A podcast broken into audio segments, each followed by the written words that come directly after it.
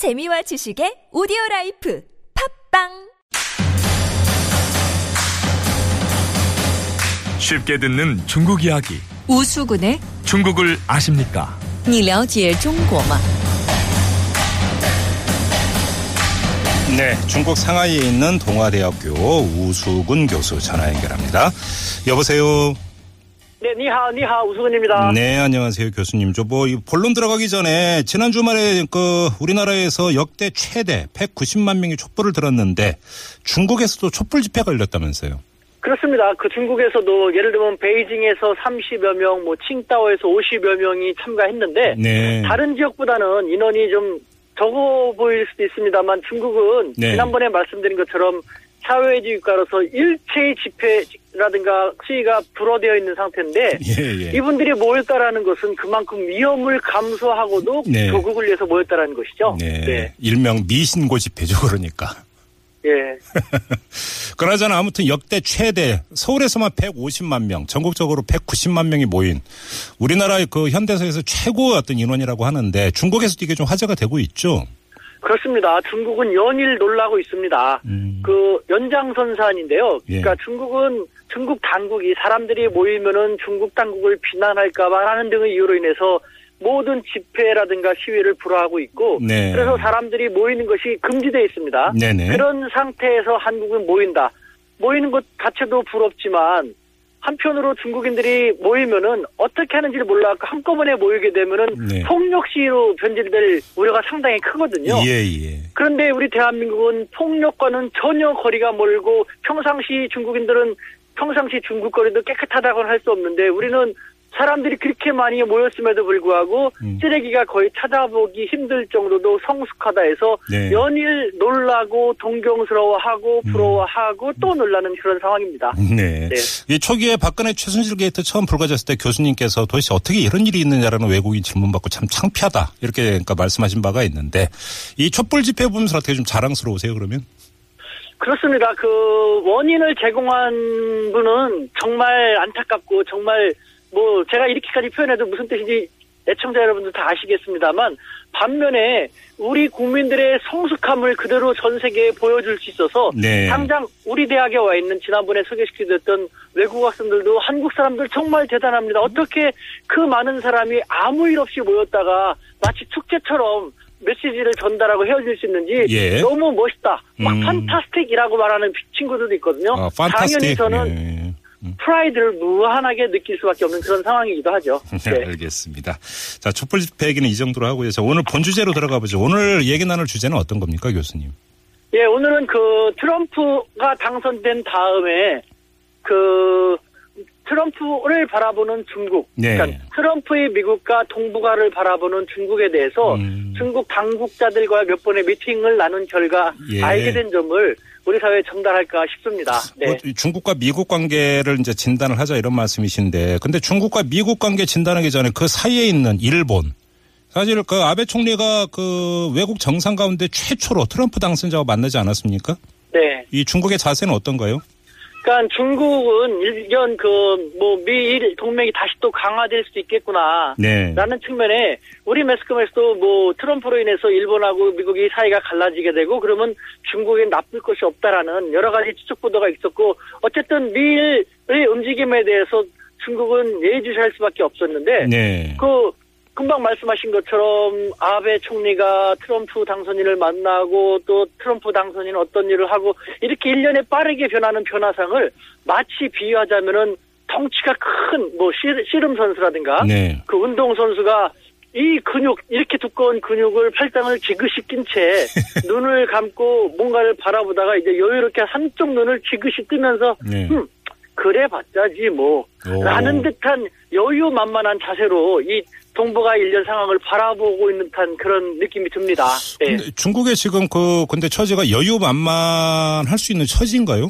그렇습니다. 일단은 그 중국이 그렇게 대, 생각하는 이유를 제가 중국 당국자들과 한번 만나서 예. 뭐 이렇게 알아본 결과 네. 일단은 첫 번째 중국어 속담에 位置决定 나우즈라는 게 있어요. 웨이즈는 위치라는 것이고 네. 즈웨딩 하면은 결정하다. 음. 나우즈는 두뇌 즉 위치가 사람의 두뇌를 결정한다. 우리식으로 표현하면은 사람들은 그 지위 위치에 따라서 언행을 달리한다라는 것인데 네. 자연인 트럼프는 대통령 선거를 위해서 이런저런 공약을 내세웠지만 네. 대통령 트럼프는 그것을 그대로 다 과격하게 급진적으로 집행하기가 쉽지 않을 것이다. 이것은 아, 예. 중국의 5천 년 전통 역사를 보더라도 알 수 있다라는 음. 이유도 있고요. 네. 또 하나는 미국의 뛰어난 정치 시스템을 사람들은 들고 있습니다. 예. 말하자면은 미국은 삼권 분립이 잘 되어 있기 때문에 아무리 트럼프라 하더라도 네. 그 대통령의 권한이 그렇게 강하지 못하게끔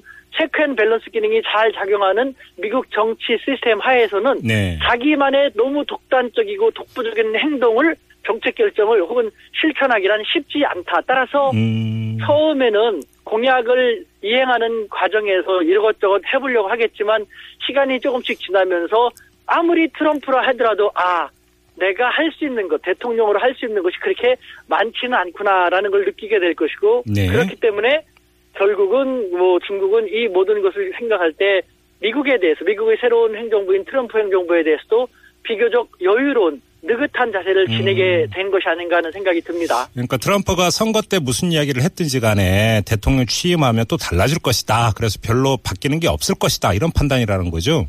네 그렇습니다. 음.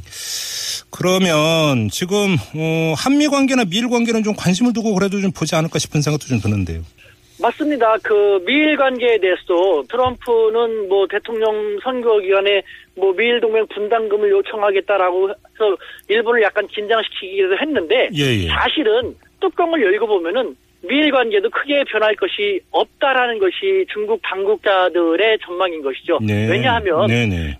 지금 상황을 볼 때 미국은 트럼프가 미국 재건을 위해서 국내에 신경을 더 많이 쓰려고 하고 있는데 그렇다고 하더라도 그동안 미국이 국제사회에서 구축해온 패권적 지위를 다 넘겨주지는 않을 것입니다. 예. 그러면은 트럼프의 미국은 자신들을 대타할 자신들의 행동을 대신해줄 듬직한 국가가 필요한데 전 세계에서 일본이야말로 경제적으로도 든든한 미국의 후원군이고 동맹국, 네. 경제 군사적으로도 동맹국이기 때문에 미일 관계를 크게 흔들어서 좋을 것은 없다. 사실 미일 관계에서 더 필요로 하는 것은 일본도 그렇지만 미국이 일본을 더 필요로 하다. 음. 라는 것이고 우리 한미 관계 또한 동북아의 중견 국가인 한국, 동북아의 중견국으로 부상하는 한국에 대해서 만약에 미국의 트럼프 행정부가 그 한국을 자꾸 미국하고 거리가 멀게끔 한다면은 한국은 국가 안보도 그렇고 여러 가지 측면에서 견제 차원에서 우리 중국 쪽으로도 돌리, 눈을 돌리려고 할 것이다. 예, 예. 그렇다면은 트럼프의 미국은 뭐 한국을 중국 쪽으로 가깝게 함으로써 좋을 것이 없기 때문에 네네. 결국은 이와 같은 측면에서 바라보더라도 처음에는 공약 이행 차원에서 네. 한국은 중국이라든가 일본보다는 국력이 약하기 때문에 한국에 대해서는 조금 더 찔러보고 모욕을 하겠지만 음. 시간이 지남에 따라서 크게 지금과 크게 달라질 것은 없을 것이다라는 것이 중국 당국자들의 전망인 것 같습니다. 예, 환경이 바뀌는 게 별로 없다. 그렇다면 결국은 우리가 어떻게 하기에 나름이다. 이런 말씀이신가요? 예, 그렇습니다. 저는 이것이 가장 중요하다고 생각되는데요.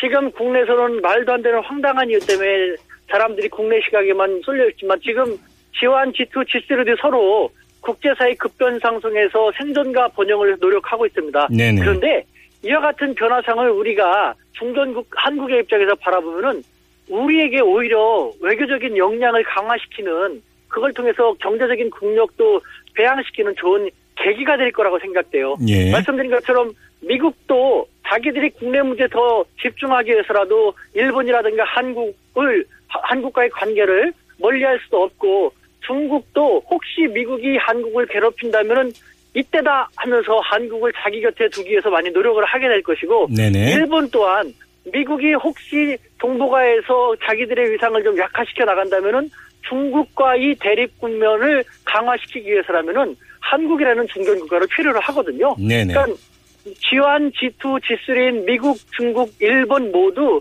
우리를 더 필요로 하는 상황은 변함이 없기 때문에 예. 우리가 국내 문제를 빨리 정리하고 정신을 바짝 차려갖고 이 동북아의 변화상을 제대로 파악하면서 대처해 나간다면은 우리가 다시 한번 경제적으로도 조금 더 이렇게 도약할 수 있는 그런 계기로 만들어 나갈 수 있지 않을까라는 그런 생각이 듭니다. 알겠습니다. 자, 중국을 아십니까? 오늘은 미중 관계를 중심으로 한 동북아 정세를 한번 짚어보는 시간으로 꾸며봤습니다. 자, 오늘 여기까지 진행할게요. 고맙습니다, 교수님. 예, 谢谢，再见。 네, 지금까지 중국 동아대의 우수군 교수였습니다.